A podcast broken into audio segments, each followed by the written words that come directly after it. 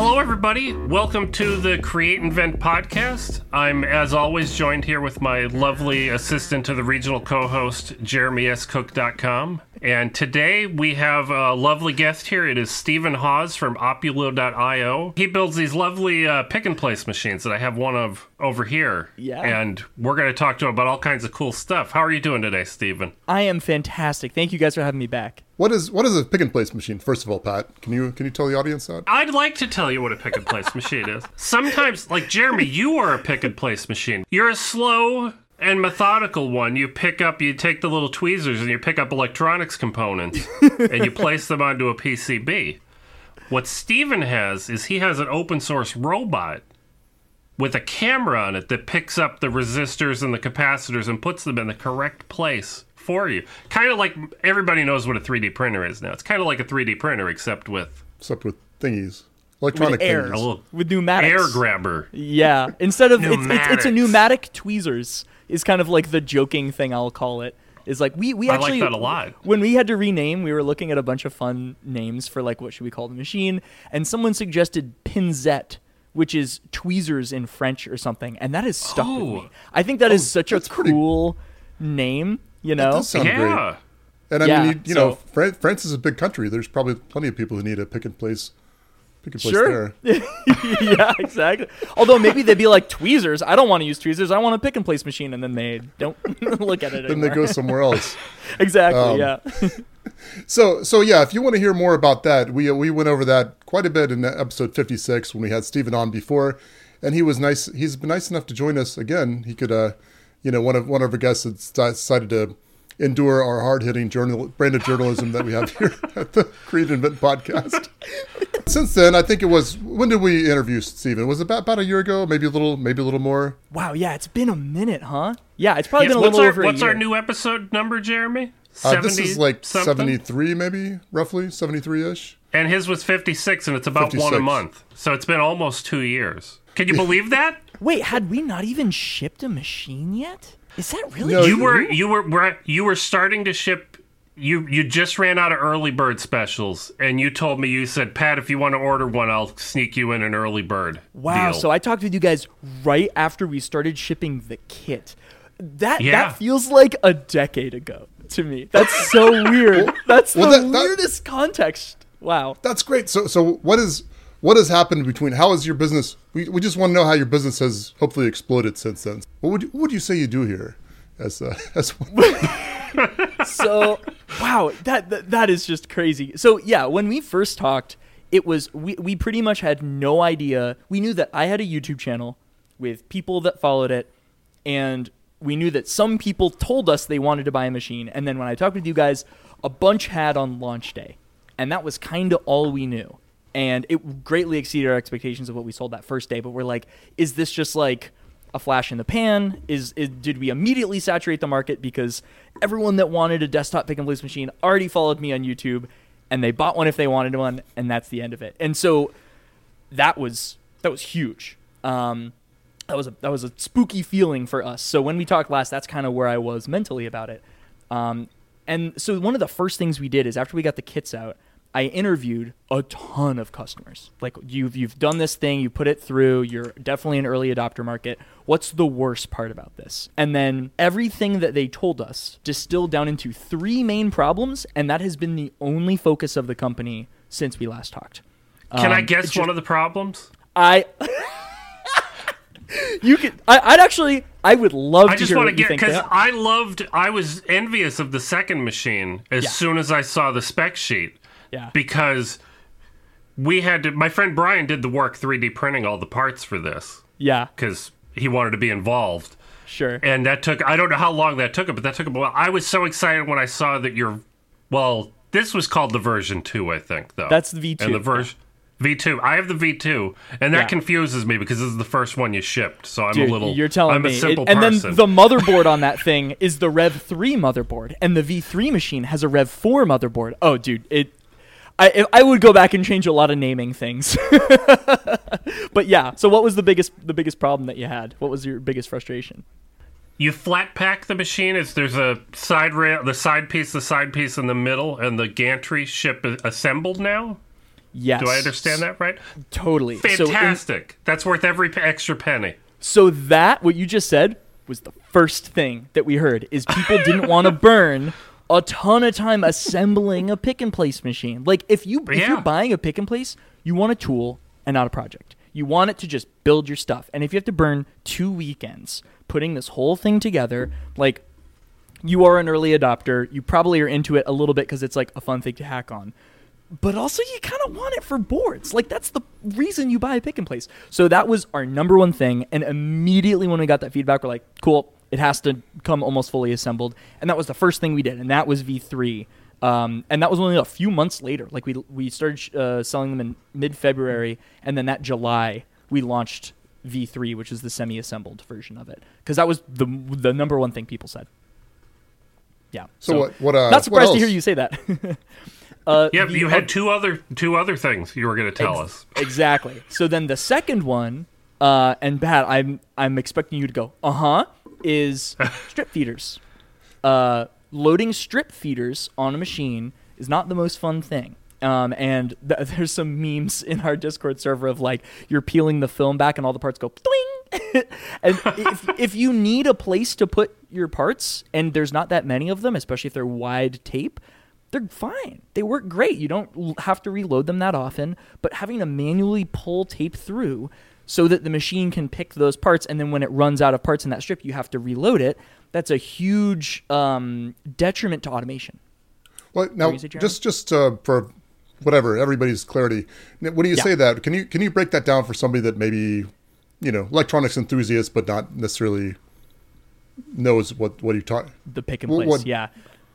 So the nozzle on the lumen has to pick up a bunch of parts to put them on your board, and those parts And have the, to the come from nozzle is somewhere. basically like a pneumatic tweezers, right? That's pick, coming Exactly. down, actually picking it up. Okay, okay, great. You guys Exactly. say It's a- pneumatic, and that's a fancy word. It's a little Air. vacuum. That- yeah, yes. there's a Yeah. tiny little vacuum pump. It's a little motor with a really cool geometry inside of it that pulls a light vacuum. It's actually pretty strong. You can pick an entire Arduino Uno with the Lumen, a full Arduino. You can just pick it up. It's kind of cool. But that uh, that little pump pulls a vacuum through a nozzle, which is just kind of like a tiny little opening. It's like a little needle, kind of, and it goes and it goes on top of a part, turns on the pump, picks it up and it's holding the part just like s- kind of stuck onto the tip. And then it uses a camera to do all of its calibration and alignment and then it places it onto your board. That's all well and good. And if you pull uh, if you you need some way to serve these parts up to the nozzle to be picked visioned and then placed again. Right. so you the easiest way to do that is you just have a little 3D printed shape that lets you pull this tape through. All these components come on like a tape of certain standard widths. Uh, the document defining these standards is fascinating. It's so cool. I've looked at it quite a bit. Um, and it th- this shape just holds this tape in place, and you pretty much tell the machine, "Hey, you can just pick here, then move up four millimeters, pick again, move up four millimeters, and that's how you kind of go through and pick all the parts." and that's fine. That's what uh, everyone that had a V2 used, um, and that's what we used to build the first 400 machines that we sold. Uh, but you have to reload the tape after a while. It's not as automated as it could be. So the second thing people told us was we don't want to have to reload strips. We want what's called a powered feeder. So this is something that takes the tape in and automatically moves the tape forward very precise amounts so the nozzle can continually pick from a reel of like 5,000 components. So you load it up once, set it off, and it will pick 5,000 parts or however many are in your reel. Typically, passives are 5,000. You can get like 10,000 ones if you get small parts. Um, and you don't have to touch it for thousands and thousands of parts instead of like 30. so that was the just ama- second thing. Huge, huge, huge. It's amazing to me as, as somebody who worked in industrial automation for you know a decade or so that just this even works. It's just it's mind blowing to me that the, the precision and everything that's involved. Yeah, good for good for you and good for everybody else that's building these machines because I have a oh. lot of help. Eh, but yeah, sometimes I'll watch the machine run, especially nowadays, and I'll get to some of the other updates that we've done recently, but I'll watch it run and it's just kind of I'll just grin at it and watch it go cuz it's just it's fast, it's automated, like the amount of movement, the amount of like change to what it means to run it since we last talked is it's a lot. Like it's just so much easier to use. It's great. So Nice. so that was that was the second thing. But while you're on the second thing, because it's related, how I don't want to say how reliable is the machine. That's the wrong question, but you know, like we That's a- started no, out, that's we a got our first question. set of boards, little guys Yeah. with 10 little boards because we figured that was a good balance between how much do we think the machine will successfully deposit well, like from zero without knowing anything. We could probably get it to deposit this many, but deposit's probably the wrong word too. But Place.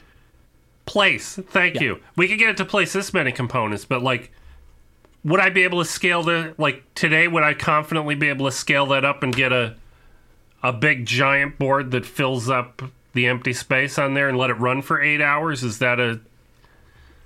Yes. I- uh, is is the short answer. It's not. I um, believe you. it's it it won't take eight hours because there's very few jobs that it's not just fast that it will finish and like I would struggle to get it to run a job for an hour I think. Um, because you guys actually asked me last time and I was wholeheartedly unprepared for the big hard hitting question. I was going back and rewatching the last episode in preparation for coming on again and oh man I didn't have my numbers. Shame on me but but uh, this time I do like the the CPH that we had, uh, which is chips per hour, which is like the universal metric of like measuring a pick and place machine. And Boy, and last time we did it by minute, I think. So we did it all wrong. did we? I thought we had CPH. I don't know for sure, but that's my memory. Okay. But that doesn't mean I'm right. We, don't we trust forgive, my we forgive everybody. Uh, everybody's forgiven us. yes, yeah. uh, but then uh, I think we were at like 500 CPH. Uh, so you could place 500 parts in an hour, which is fine. It's not incredible, but it's okay. And but that wasn't really the point of the first version. The first like any amount of chips per hour automated is way better than tweezers. So we were just trying to get like to something first. And now I actually just ran a test yesterday to uh, get a new metric. I've managed to hit uh, 1290, so almost 1300. So over double. Almost, they're getting you know t- two and a half Jeremy's doing the math. He's looking up and doing one Yeah, of these. it's So like- when I'm just saying that's what's a part every three seconds, roughly, which is a little less is than three seconds and that Cool. that makes a couple assumptions and the way that pick and place i don't like the way a lot of pick and place companies say their cph because they just say it can do this but what they mean is there's a tiny this. little strip feeder and then the board's right here right next to it and they don't have vision on so they go "Beep, beep," and it's like they have a crazy high number but it doesn't that's not a realistic board. So i've been going through and trying to like actually give useful numbers of like if you have vision off and it's a reasonable placement distance this is your cph if you have vision on it's like 800 900 cph with vision on which is most of the time what you're going to get so like i'm trying to give useful numbers there's even actually a spec of like how do you accurately consistently measure cph with like a standard which i'm looking into trying to get get happening but um, so I have my numbers on it this time. I, I, I, I come that's with my data. Well, you know, it's, it's funny because our last our last guest, Pocket Pocket eighty three, he said he talked about uh, marketing and bad math and everything. So I feel like, you know, I feel like you're you're on it with that. And and also you're from Pencil, you're uh, you live in Pennsylvania too. So you guys aren't. yeah. It's uh, I don't know, little callback. yeah, to pockets last up there too as much. Not just me. I'm Oh, not. cool. I'm also from, Pe- but everybody is Right. apparently. Everybody now. is except, Except for for me, Jeremy. in Florida. I'll take it. Well, you were kind of from the opposite. You're from Connecticut. And now you've you you've come down to the middle, middle. I guess it's still. I guess it's still the north. It's kind of northeast. Like some people say it's Midwest, but it's not really. Some people say it's East Coast. It's kind of not really. It's like it's kind of in between. Um, it feels more Midwest than East Coast to me, but like I grew up in Cowtown, Connecticut, um, so I'm I was very much East Coast. Like I could drive 40 minutes and get to the water. So you know, Pennsylvania feels like the Midwest. Yeah, or uh, I should say uh, Pittsburgh does. But you know, I love Yeah. it. It's it's great to be in a city where there's like stuff going on, and it's such a good sized city. It's so affordable. There's so many good reasons to start a hardware company here because it's got CMU And, and, and Pitts, Pitt- Pittsburgh specifically, right? Pittsburgh. Pittsburgh? Yep, yeah, we're in Pittsburgh. Mm-hmm. Okay. Yep. Yeah, it's on the far west side of Pennsylvania, almost Ohio. We can drive 30 minutes and get into Ohio. Um, Nice. It's great. It's fantastic. But but yeah. Well- so uh, uh, I went on a huge tangent there. I'm sorry. about, Oh, uh, that's that's what our per hour podcast's thing. all about. But Seems, we should probably touch on problem number three. yeah. Well, so we, we s- well, but we solved number two, and and that, that was the bit I hadn't gotten to, which was Oh, we shipped powered yes. feeders. So we made this little. I really should have brought one to show you, but it's this little robot. You can like I can hide it behind my palm. It's not huge, and it bolts onto the machine, or it kind of automatically. You don't need tools to mount it, and it loads in a spool, and it will feed up parts consistently. It talks back to the machine, full communication. Um, and we just we did eight millimeter feeders that we which, which supports a tape that's eight millimeters uh, wide. There's like standard widths. There's 8, 12, 16, 24, 32, 44, and then some really weird ones. Um, so we did eight, and we shipped eight in April, and they've been out since then um, and working great. Like they make the machine so much faster. And then actually just four or five days ago, uh, we put 12 millimeter variant on our website. So now you can also get the 12 millimeter um, width, which is 90% of the parts anyone will use in their job comes in 8 or 12 and sometimes you have a 16 and 24 of like weird parts. But for the most part everything's kind of in 8 and 12 um, so those were our big priorities I was excited, Stephen, to watch your video about the dollar thirty-four manual automatic. Yeah. Wow, you remembered the price idea. of it. I'm impressed you remembered that exact number. Well, I went and looked and I wrote it down. It's in our notes. I Oh, wasn't okay, going to okay. remember. I you could have really wowed me there. You didn't have to tell Yeah. me that. well, I don't want you to think that I. I already told you I have a terrible memory. We know we've established that three minutes ago. But I thought that was neat because if you ever needed a like if I decided I needed to put one more component on it, I don't have the stuff here. I could just 3D print a dollar thirty four Yep. thing, even if it's slower than the full automatic. Right. It's slower and it also it puts a lot of undue stress like lateral force on the head, which isn't great. Um, and they're also kind of inconsistent.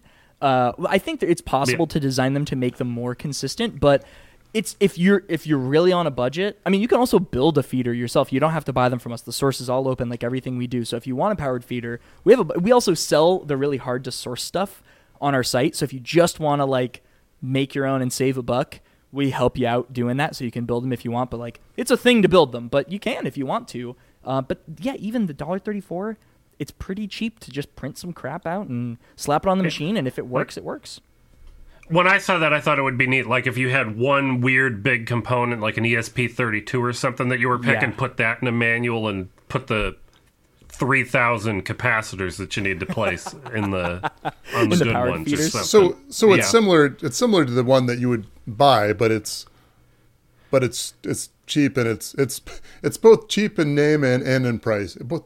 What well so what say? it does Jeremy, is the, instead of the mechanics, the motor is the the nozzle goes into the feet into the tape and pushes.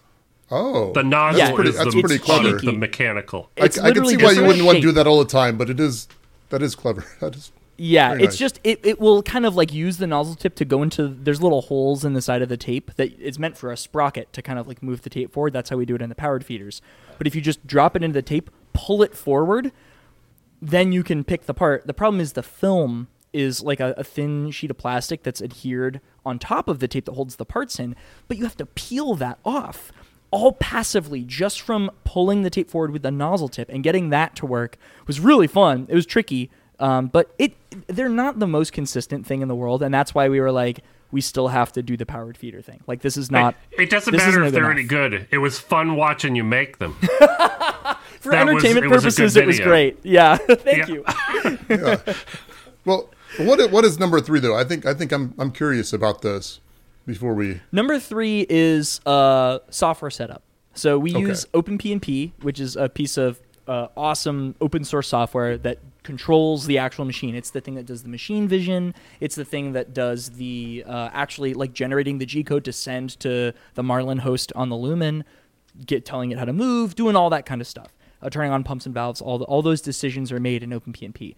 And getting OpenPNP set up is hard. And we've done a lot of things to try and standardize that. Like the devs for OpenPNP release all kinds of cool new features and stuff, but they they're always kind of making changes and we need to have something very consistent for people that are like always you know we, we can't change docs every time they make an improvement so we kind of standardized on a certain version that we know works and is consistent doesn't have bugs um, and we're trying to like get the docs to be better and we're also trying to like look into ways of like making the software easier to use and more intuitive so that's the one we're currently working on is trying to find a way to make like software setup running the job keeping track of things uh, easier so so gen- generally better software is number three and something that you're improving on at, at this at this point. Is that Exactly. correct? And like OpenPNP works. It's it's it's it works great. Like you can control Lumen with it, no problem. It's just you have to learn a lot of stuff to get it going. And there's there's some things I think like to the UI that we can do to make it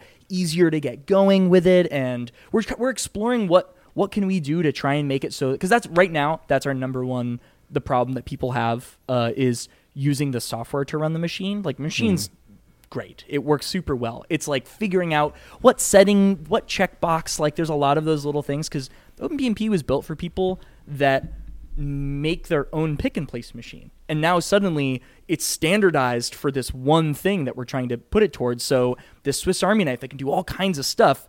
We kind of only ever really need to use like three of the tools in the Swiss Army knife. So hmm. how do we keep people from being like, well, what are these other 70 tools in here? Well, you don't have to use them with this machine. We've we we're so our docs. We spend a lot of time on our docs. Use these. Right. Yeah. What, what do, what do you need the curly uh, curly pointed thing for? I think that's Right, yeah. line, but nobody uses that. exactly yeah so i mean it's a great piece of software it, it works it's just it takes a lot to learn and i think there's some stuff that we can do to make it easier for people to get set up with a job import all their stuff get their feeders set up all that kind of stuff so we're, we're just kind of trying to figure out how we can do that and right now we're doing that with making our docs a lot better Nice. Well, h- how many how many machines have you sold at this point? I mean, I know you had the Kickstarter. I, I that was a couple hundred, couple thousand. I don't. That's a hard hitting question. Oh, Yeah, is? I, I don't have a number off the top of my head. Um, we we actually never did a Kickstarter. We had our launch day, um, Oh, which was it was all just us because we didn't want to give Kickstarter the cut. And I did a Kickstarter in Fair enough. 2019, and they didn't really give. It was a great platform. They were super helpful, but it didn't give me a lot more eyes and sales for the Hmm. cut. It didn't make sense to do it here. And I had a YouTube channel with you know 45,000 people that I could push push it towards. So. Um, but we sold out. A, uh, we had 100 Forty-five is a lot when you're talking about a pick and place audience. Yeah, That's Yeah, that's early true. That's- adopter market. You know. Yeah, Yeah. So, um, yeah. So it we sold out a hundred in an hour on that day. So for context, on on you know that was kind of like the first wave. I don't really have a number for it. Many, many, many hundreds of machines. I, I don't many really many know hundreds. exactly. of, but- okay, that that's good enough. We're uh, we'll accept Yeah. we'll accept that. It's- yeah. I don't really know exactly. It's less than ten thousand. I'll ask Lucian. It's a lot. You know, you, you market yourself for the various means. I wanted to ask: Have you seen um, the show Severance by any chance? No, but it's funny you say that. Like literally yesterday, I was looking into watching it because someone recommended it to me. Okay, I just wondered how your product placement was going in in that from that. Why? I had to look this up. I had to look this up, Jeremy. The system that they use in Severance is called Lumen. L U M O N. Oh, no, and and they and there there's it's anyway it's it's not Oh, this is the Mind Wipe show, right? it's the mind wipe Yeah. show right and it has nothing okay, has yep, nothing yeah, to do yeah. with your PNP but when I saw Yeah. that I just thought of you and I thought this is so hilarious if they had somehow like like given them like a product placement and just went went horribly but That would have been wild. The It lumen places wild. your parts and wipes your brain. uh oh. Oh, Jeremy laughed too hard and now his video cut out. He did. Jeremy, are That's you the second time that's happened. But last time it wasn't happened Jeremy. last time. Not able to share their video and audio. Oh no, Jeremy. Oh Oops, no! we weren't able to what get should audio I do? It's asking me. This might be an internet issue on your side. Close all tabs, refresh the page, and rejoin the Jeremy's browser is not supported. How did that happen? Suddenly, Riverside pushes an update. All active recordings with an old version of Chrome don't work. Unreal. We we to- I I told a story a few episodes ago to a gentleman about my brother-in-law when he was installing his uh, washing machine, Yeah. clothes washing machine in his new home, brand new Yeah. built home, and he didn't put the hoses on right, and it flew off and it started leaking. It started Oh, no. spraying. What do you do when the hose starts spraying, Stephen? Uh, turn off the water. You do. That's not what he did. He took Oh. the hose and put it in his mouth. That is the worst possible way It's the worst possible problem. thing you could do. Do you think he could But- swallow it fast enough? Like, That's I don't know what he thought. It just I mean he probably saw enough cartoons and said this is the right thing to do. There's an inherent upper limit on how long that can last. Like you're eventually going to Yeah. fill up with water. Like you can't do that forever. Oh man. But I Am I- hate to tell the same story twice, but it made our guest laugh and he went backwards and this video went dark. And the video cut out. the same yeah, the same thing happened. Really, that's amazing. The, the thing, the thing that's interesting too is because I, I went dark. My thing, the thing went out, but then I can hear you and Stephen talking about me. I mean, you didn't say anything too too, uh, too nasty about me. In fact, not nothing I particularly think bad anyway. No, I don't think you did. I'm I'm kind of making that up, but it is it is kind of funny that uh, you know I talk about some um, weird like, lo- you know, some stuff stuff on that show Severance, and then it Yeah. you know just oh Oh, just and they kinda- wiped you out. they wiped me out. Yeah, that, that's that's the conspiracy with it was product placement. They just made you forget the fact that it happened. Yeah. But but no, I mean I mean seriously though, you, you talk about marketing. Obviously, you had a, a you have had and have a YouTube channel that was fantastic for this. Mm-hmm. Now another thing you've been doing, I guess you could call it marketing. You could say you have a, a podcast now. So Yeah. that's that's awesome. You know you, you know wel- welcome to the club. I, sp- I Thanks. suppose. Yeah, it's we we we How do you feel about it is what I is my Yeah, main yeah. question. So the reason we even did it is because we're I, I am probably very annoying to everyone else here at the company about being on mission. Like everything we do here has to be every decision needs to be about is it helping people manufacture their products. I have this printed out and put up in every room. How are we helping people manufacture their products? That is the reason this company exists. It's why we're open source. It's why we sell individual parts. It's why we sell the machine. And another thing that we so far we've only been doing that by shipping a robot. That's the only way that we've done it so far. But there's a lot of stuff that Lucian and I have learned in the past couple years of running this thing that would be helpful. I would have killed to know a lot of these things a couple years ago when we were really starting out. So the podcast is really a way to help people figure out how to structure a business and organize something around the idea of mid-scale manufacturing, starting to ship a hardware product using the Lumen. Like do this thing where you're making your product in a nice linear scaling fashion without having to spend, you know, tens of thousands of dollars on a contract manufacturer. How do you do that? So the podcast is also trying to help on that mission. Um, and Lucian and I have these conversations anyway. And if they could be helpful to somebody, why wouldn't we just sit down for 90 minutes every couple weeks and record one of them, you know? Yeah. So, yeah. So that's why Yeah. we chose to do it. It's fun as heck. I love doing it. It's such a blast. Oh, I, I bet. You, yeah. Well, I listened to your um was it the one with um. Uh, Chris from CNC Labs. the, the, the yeah Yeah. CNC How Labs. did you right. know that? How did you know? Because that's the one I listened because to this week. because week, he's too. the only guest we've had, and you said the one with, so I one just with, figured yeah. it was that. anyway, I, I thought you did a great job, and I thought um, Thanks. I thought I thought University of Waterloo sounds pretty awesome too. I think they had a good, nice plug for them. Wow. Unreal. Actually, a lot of when Lucian and I worked at Formlabs, the the resin 3D printing company, um, we hired so many interns out of Waterloo, and there were like it's it's such a great school. It's such a cool school. So many intelligent kids coming out of that program. Um, and Chris is also a great example of that. Chris and Andy. But yeah, awesome, awesome place. So yeah, it was cool to hear how much they really do to help students try and launch a thing that has kept them busy for the better part of a decade. You know, it's kind of wild. Yeah, I, yeah. I guess I didn't realize they've been around that long, but I guess you know. Well, is that true? guess, Maybe I'm guess two- exaggerating. I mean, I mean, 2003 was only 10 years ago, right? So, I guess that. I got some news for you. yeah. Um, yeah, but most of a decade. Yeah. I think he graduated college around the same time I did. I graduated college in 2017. So if they Okay. started in like 2014, we're coming up. We're like eight years, seven years for Okay. them. So yeah, better part of a decade, I guess. Um, I think that's. Yeah. I'm not entirely sure, yeah. but Um, Yeah. But yeah, and now, now your podcast is uh, is open open hardware. I'm trying to think what it. open hardware manufacturing. The Open joke is ohm, like Ohm, OHM, yeah, like that's right. resistance. Uh, Okay. But yeah, open hardware manufacturing podcast, the ohm podcast. Okay. And you Um, guys so- talk anybody anything having to do with manufacturing, et, et cetera. Just basically what you're what you're doing, and I think that's, you know, I think that's awesome. Yeah, I think I, uh, some of it is like we definitely talk uh, about being open source too. Uh, so, you know, if you're just shipping a hardware product but you don't really care about being open source, you know, a subset of them will apply to you, and like maybe also you'll glean some stuff from the fact that we're open and the community engagement kind of side of things and you know what we do to be aware of our community and like support them in the way that we choose to. But uh, a lot of it is also like like the one it's coming out tomorrow. I'm actually listening to the rough cut uh, i was listening to it right before we hopped on it's about sourcing. And like how do you contact a vendor get samples buy a bunch of them? How does the money work? How does the shipping work? What is ddp versus dap you know uh, uh, water uh, like sea ship air ship what are all the pluses and minuses of that?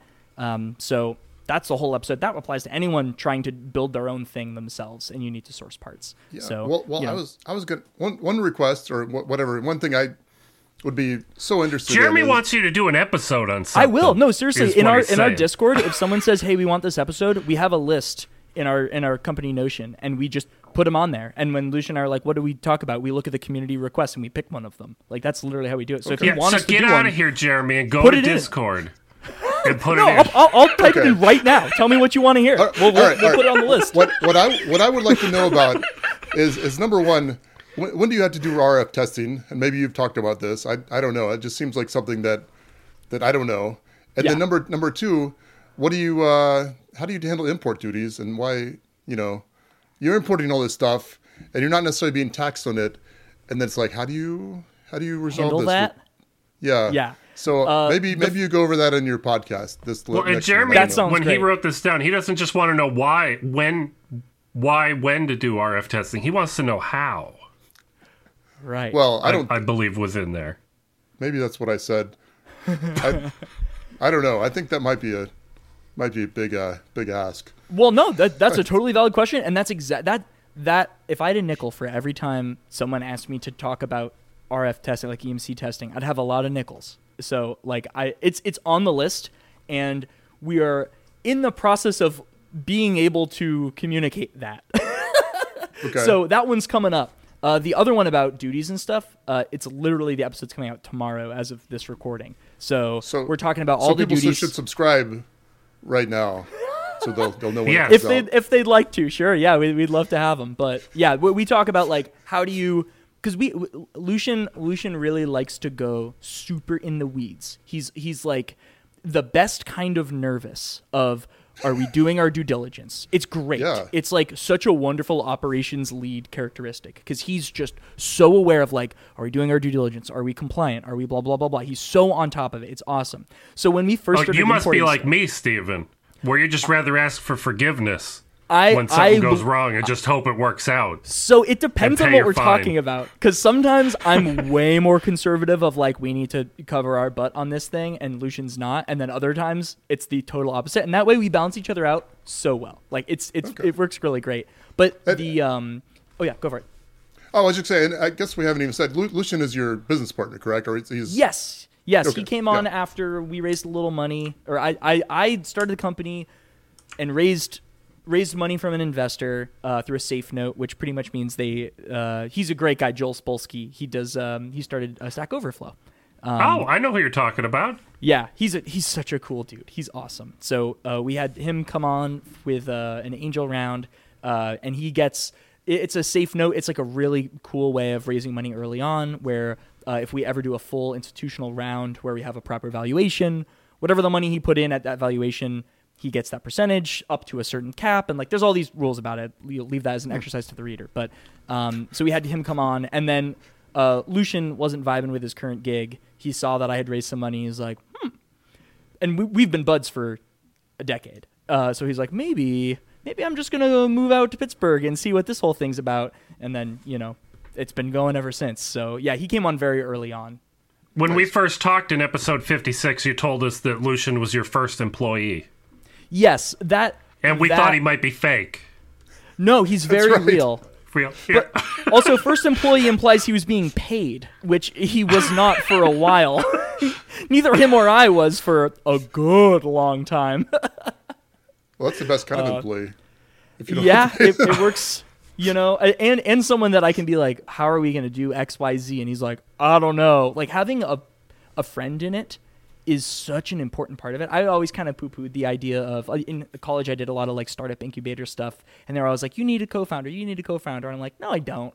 I can I can do it all, and I can do a lot of the technical and marketing and stuff, but to have someone next to you figuring this stuff out and bouncing ideas off of is invaluable. It is like the absolute most critical thing about it. I think that's the best value of having someone that you do it with, you know, having a true partner in what you're trying to accomplish. Uh, it's so important, more than I ever thought it would be. Um, so yeah, it's it's great to have. Jeremy tried to have a podcast by himself for three months between me and the previous co-host. I, I did. No, that's that's true because I because uh, Max Maker, our first first co-host, actually the guy who came up with the idea for this podcast, he decided he basically didn't have time for it anymore. And as you know, it does take time. And I was like, you know what? I'll try to do this on my own. And I just mm. found that it was it just wasn't just wasn't any fun. I don't know. Yeah. You know what I mean? And like, not that you, I had some a couple good guests, but and they were fine, but it was just like I don't know. It, it's hard doing stuff by yourself, you know. It, yeah, it can be, and there there isn't as much social pressure. Like if you have a bud who's like, "Hey, we're recording this day, right?" and you were mm-hmm. kind of on the fence about doing it anyway, it's like, "Oh yeah, I guess there's kind of this social obligation that this other person's expecting we're going to do this, and it puts the pressure on to actually make it happen." And you know, it's it can be useful. yeah, yeah, that's true. Yeah. Yeah, I was t- I was talking to somebody. Is like, like I like working for myself. I lo- love working for myself. So, But every once in a while, it's like it'd be kind of nice to have somebody that says, "No, Jeremy, don't don't go don't go don't go bounce around on that other project that you think is kind of cool today. Go ahead and finish yeah. the other one that you've got eighty percent done." And you know, I have to be yeah. that guy for myself and the guy you know it's hard so like it's... I, I will get to a point where if i come into work and this sounds really sad but it really isn't but if i come into work and i'm like i'm like oh man i really want to work on xyz i have to stop myself and be like is that actually the most important thing like am i just trying to fit this in because it, it sounds fun like i, I am I, every job i've ever had before I've had to, someone has told me, Stephen, do this. And I'm like, okay. And then I do that thing. and they're deciding if that's important. I'm the one who has to make that decision now. I'm constantly going, is this the most important thing? I all, every day I make 40 decisions of is this the most important thing for you to be working on? Is this the most important thing for me to be working on? For us to be working on in a month? Like that is draining. And learning how to do that was one of the hardest parts of working for myself is having yeah. to learn to constantly prioritize for the trajectory of where we want to be. It's so much. It's so much. Well, well and Stephen, well, you're not many... just working for yourself. You have employees now, plural yeah. now. How do you we feel have... about managing people? How's I that? Love, uh... I love okay. it. It's it scared the heck out of me uh, to start because for for a lot of reasons. I mean, the the first and most significant one is I am now someone's income, and if I fail to do my job, someone has to get a new. They have rent to pay. They have to buy groceries. Like this, it was one of the most serious uh, responsibilities to take on is hiring somebody of like we we're affecting this person's life. Like it has to be mm-hmm. such a serious decision to do this. It cannot be made lightly. So that was one of the earliest stresses. And the, the managing thing is you know we hire great people intelligent creative wonderful people that we love working with. So the, the management stuff is easy. We're all just a team working together trying to build this thing and ship more machines. Uh, but the the responsibility of like yeah, I have to be able to write the payroll check every couple weeks and know that that's going to come in consistently and I'm supporting these people. That is the that is probably the biggest stressor and anxiety um, of doing it. And like it, it, it's never really a problem. It's never actually ever a problem. Like we can always do it, but it's still it's still a stressor. Like I'm still responsible. Yeah, what if it is a problem next week? What if something goes horribly? I exactly. There's like, always yeah, a what if. There's always a what if. What if you know there's a bank fraud and our bank account gets drained and I don't have any cash? To, like what do I do? I have to think about all of those you know edge cases of things and put stopgaps mm. in place to support these people that are giving us their time to facilitate this mission. Um, and like that that just has to be the most important thing. So we, I, I spend a lot of time stressing about that and making sure that I'm taking care of them and, and that they're, you know, they're getting what they need. Well, how many how many employees do you have at this point? Uh, Hard hitting question again, at, Jeremy. I, am not, just, just wondered. it's under it's under ten. If you count contractors, we're I think we're at like ten. So like 10? okay, seven or eight uh, full time, and then a couple contractors depending on when we need stuff. Um, so you know, here and you're there, at a fun size. it's a great Yeah. size. Like I can Yeah. I can still stay on top of everything that's going on, be in the loop. There aren't uh, information silos yet, so that works great. There doesn't have to be an extra tier of like managing for all that kind of stuff. We all just kind of move in tandem. Uh, so you can know everyone's name and maybe even where they like to go to lunch. I I There's a yes. small enough number. We can we we all go and like hang out at a party on a Friday and like that I I don't ever really want to lose that. I don't ever want to not know the name of someone that I work with. Like I heard this story, I forget who it was, but someone was like on the bus uh, or like on the subway and someone came up to them and were like, "Yeah, I work for you." And they were like, "Oh, nice to meet you." That scared the heck out of me. I was like, "I don't Yeah. ever want that. I don't want to not know who works." For, you know what I mean? That just feels so weird. I don't know. I, I've worked at companies with with a hundred employees, two thousand employees, and fifty thousand employees. Whoa. And the smaller they get, now I did this in the opposite order. Though I started with the big company and was working my way down to small. The smaller companies are so much nicer to work for. They can be. J- Yeah. Enjoy it while you're smaller. Small. Yeah. You'll be fine at hundred. I think we'll be okay. Yeah. Yeah. But I mean, I mean, the thing is, if you, you know, maybe you're at the point where you can't know all your employees' names. The good thing about that is maybe you have a yacht or a private jet. So you know, that's uh. okay. Oh, a but- yacht or a, I thought you said a private chat, like individually chat with them. I will never buy a yacht or a private jet. Okay. Well, you can buy one for me if you want. Well, there's not enough water in Pittsburgh, Jeremy. There's three rivers. I mean, I could take the yacht out on the river. There's a, there's a stadium at it, I think, right? Three Rivers. I Yeah. think that's Yep. okay. Yeah. Yeah. I it, it I would I don't know. I, I like I've worked at uh where it was me and the owner, so two people. I've worked at a place with 15. I've worked at a place at 50 and a place with 500. But I've never worked at a company bigger than 500. Uh, so Five I've- hundred is big enough that it's Yeah, that was Formlabs. Yeah. they were 500 at the time. I think they're much bigger now. But yeah. um, yeah. So it, it's it's interesting to see how the dynamic changes, how much infrastructure is there in place, and like red tape and processes as those things go up. And like we've had to do that. Like before, it was just me and Lucian and a couple Excel sheets, and we're just grinding out long hours packing stuff into boxes. And now there's like one of the things we're most proud of is if you go to ohai.opulo.io, ohai is O H A I, which stands for Open Hardware Assembly Instructions.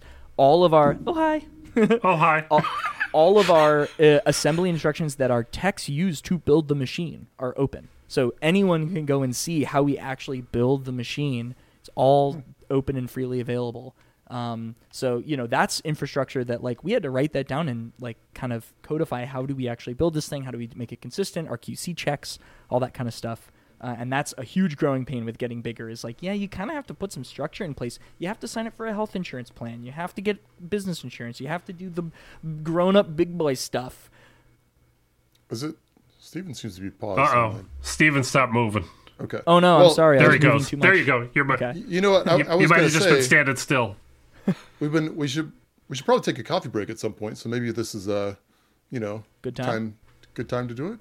Does that sound sound Cool. good? Sounds good to me. Works Yeah, I was can come I was back- even looking at the clock because this is about the time when we would have a coffee break usually. yeah. So we'll do that. Maybe we'll talk about some more open hardware stuff and talk to Stephen when we get back. well, this is fantastic. Welcome to the coffee break, everyone. I don't need to tell you who we are because we're already here. Uh, but my friend Jeremy here, he usually does a good job of reading off the top five patrons from Patreon. So yeah, we're doing our shout outs and uh, I'm reading them off because I, I can I can indeed read. So first of all, we got Timothy O'Brien, our our Shack Steel level patron. We appreciate that.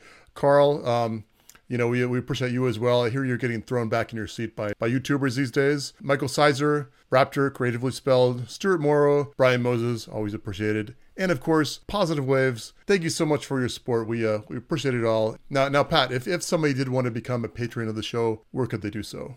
I do know where they could do that. They could go to patreon.com slash create invent, all one word. Excellent. Well, they don't have to put cash in my pocket here. I would be very excited if any of y'all would go to speakpipe.com slash create invent and you can leave a voice message. But we can, if you would like to, play your voice on the radio and answer your question or, I mean, it depends on what you say. You could tell us that we're dumb and I'll play that. I, I do the final edit, so we'll see what we'll see what comes out in the wash. But uh, that being said, Pat, it's not played on terrestrial radio at this point. It's actually pl- played on our podcast, right? It is. it's that on our podcast. Our podcast is not broadcast through the air. Like, should I Not get as- one of those little tiny FM transmitters just so we could say that it's broadcast? I could just have it I think we should sending do it out of my house like a little tiny pirate radio station that only reaches my garage. As far as we know, it, it's it's certainly possible that somewhere in the world somebody has pirated our podcast and has it up, you know, broadcast somewhere. I, I We think could that's. be famous in Tuvalu or some little country. I, I hope so. I, I don't know how many radio stations they have in Tuvalu, but they probably don't have a lot of choices. So, you know, if you're listening to us there, then please, please, please call in. We would love that. Speakpipe.com slash create invent. But we were going to use those very soon, and we're, we're looking forward to it. Jeremy, I heard you're working on something new. I've been working on a light up pick. I call it a light Lightstrum because I could register the domain for that. So if you go to lightstrum.com, you can find these picks that basically, when you strum a guitar, it lights up. Or if you hold it in your hand and press down on it, it actually lights an LED. So I think it's pretty awesome. I've, I've sold a couple so far, so hopefully I can sell some more. All that being said, this is going to be clipped up into two episodes. So, you know, hopefully you enjoyed this one. And soon we'll have the next one out for you for your audible enjoyment. Fantastic.